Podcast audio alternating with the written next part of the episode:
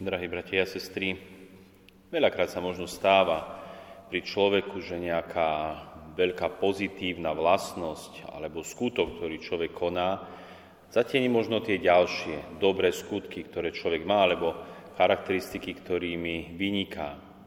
Môže sa to stáť a myslím si, že sa to stáva aj v osobe dnešného svetca, svätého Jozefa. Pretože myslím si osobne, že takou najväčšou, najcharakteristickejšou črtou svätého Jozefa je práve pojem spravodlivosti. Samotné sväté písmo o ňom hovorí ako málo ľuďoch, že to bol človek spravodlivý. A tá jeho spravodlivosť sa potom prejavila práve vo vzťahu k Pane Márii, ktorú mohol odsúdiť, zavrhnúť, opustiť alebo obžalovať z toho, že mu bola neverná a čakať dieťa s niekým iným ako s ním, ale naopak počúval, počúval Boží hlas a prijal ju za svoju manželku. Čiže to bol človek spravodlivý. Jeho veľká vlastnosť, ktorá má byť inšpiráciou pre nás všetkých. Ale okrem tejto vlastnosti svätý Jozef mal určite veľa ďalších dobrých, hodnotných vlastností, o ktorých by sme sa mohli učiť. A ja by som sa zamerať na jednu z týchto vlastností, ktorá tak vyniká skrze dnešné evanielium o príbehu, keď sa pán Ježiš ako 12-ročný stratil v Jeruzaleme, dokonca v Jeruzalemskom chráme. A myslím si, že v osobe svätého Jozefa, určite aj v osobe Pane Márii, keďže boli spolu, je práve významná vlastnosť hľadania. Že pán Ježiš, keď sa stratil, tak ho pána Mária so svetým Jozefom hľadali. Samozrejme, keď sa na to pozrieme čisto ľudskými očami, tak je to niečo samozrejme, že keď sa dieťa stratí, tak ho jeho rodičia s vytrvalosťou hľadajú. Hľadajú ho naozaj nie len deň, dva dní, ale naozaj dokážu ho hľadať týždne, mesiace, až kým možno nevyhasí nejaká nádej na jeho nájdenie. Ale poďme sa pozrieť trošku hlbšie. Trošku hlbšie na to hľadanie, ktorými vynikal svätý Jozef a pána Mária v osobe Ježiša Krista, ktorého hľadali. Počuli sme o tom, že išli do Jeruzalema na veľkonočné sviatky, tak ako chodievali každý rok. Išli tam, aby vykonali určitý rituál, modlili sa a splnili si aj to, tú povinnosť, ktorú mali ako Židia, ako židovský národ. Išli tam a už keď sa vracali naspäť, tak tedy spozorovali, že Pán Ježiš nie je medzi nimi. A mysleli si, že v dave, ale až počase zistili, že Pán Ježiš nie je ani v tom dave, ktorý, alebo v tom zástupe, ktorý šiel z Jeruzalema. A tak išli ho hľadať. Nevieme presne, aké mali myšlienky svätý Jozef aj Pána Mária. Nevieme ani, či to bolo nejaký zúfalstvo, strach, neistota, ale vieme jedno. Keď našli pána Ježiša, tak mu povedali naozaj také možno až vyčítavé slova. Syn môj, čo si nám to urobil? Pozri, tvoj otec i ja sme ťa s bolesťou hľadali. S bolesťou sme ťa hľadali. Čiže bola tam istá emócia bolesti. Bolesť, ktorá spôsobuje stratu Ježiša Krista. A možno takáto bolesť by mala sprevádzať aj nás. My, keď stratíme Ježiša Krista. Dobre vieme, ako ho môžeme vo svojom živote stratiť. Či je to už skrze hriech, alebo zamerania sa vo svojom živote na nejakú inú vec, ktorá nás odkláňa od Boha, od Ježiša Krista, od Jeho lásky, od Jeho požehnania, aj v nás by to malo spôsobovať bolesť.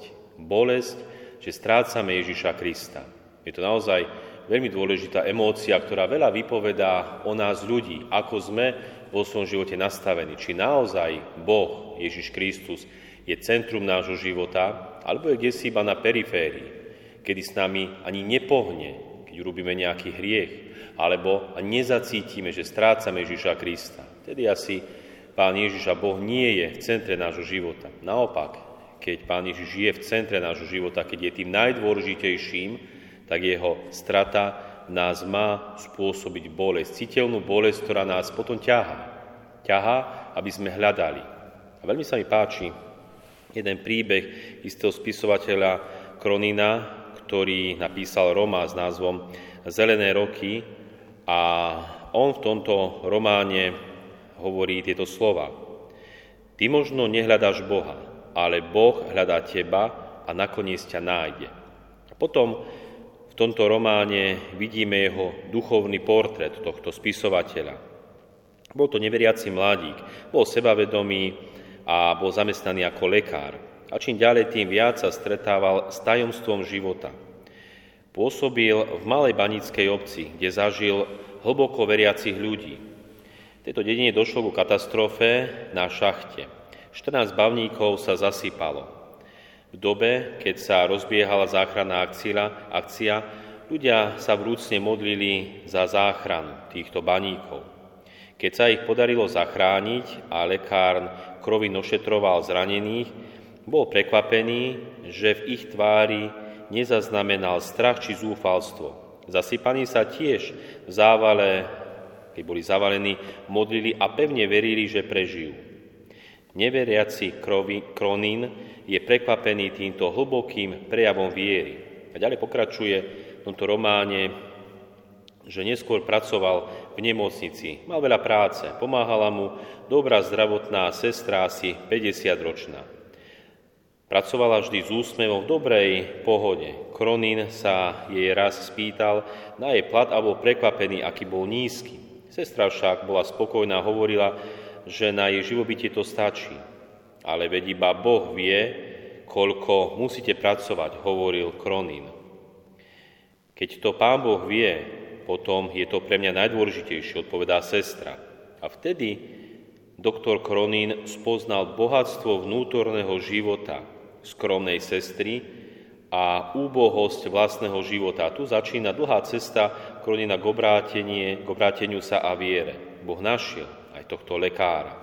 Krásne vyznanie tohto lekára, ktorý v tom druhom človeku v jeho vnútri spoznal bohatstvo vnútorného života.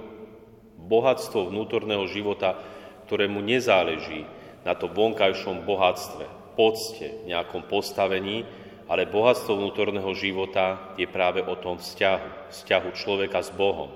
Takom silnom vzťahu, že keď ho strácame, prichádza bolesť, utrpenie. Jednoducho nedokážeme takto žiť.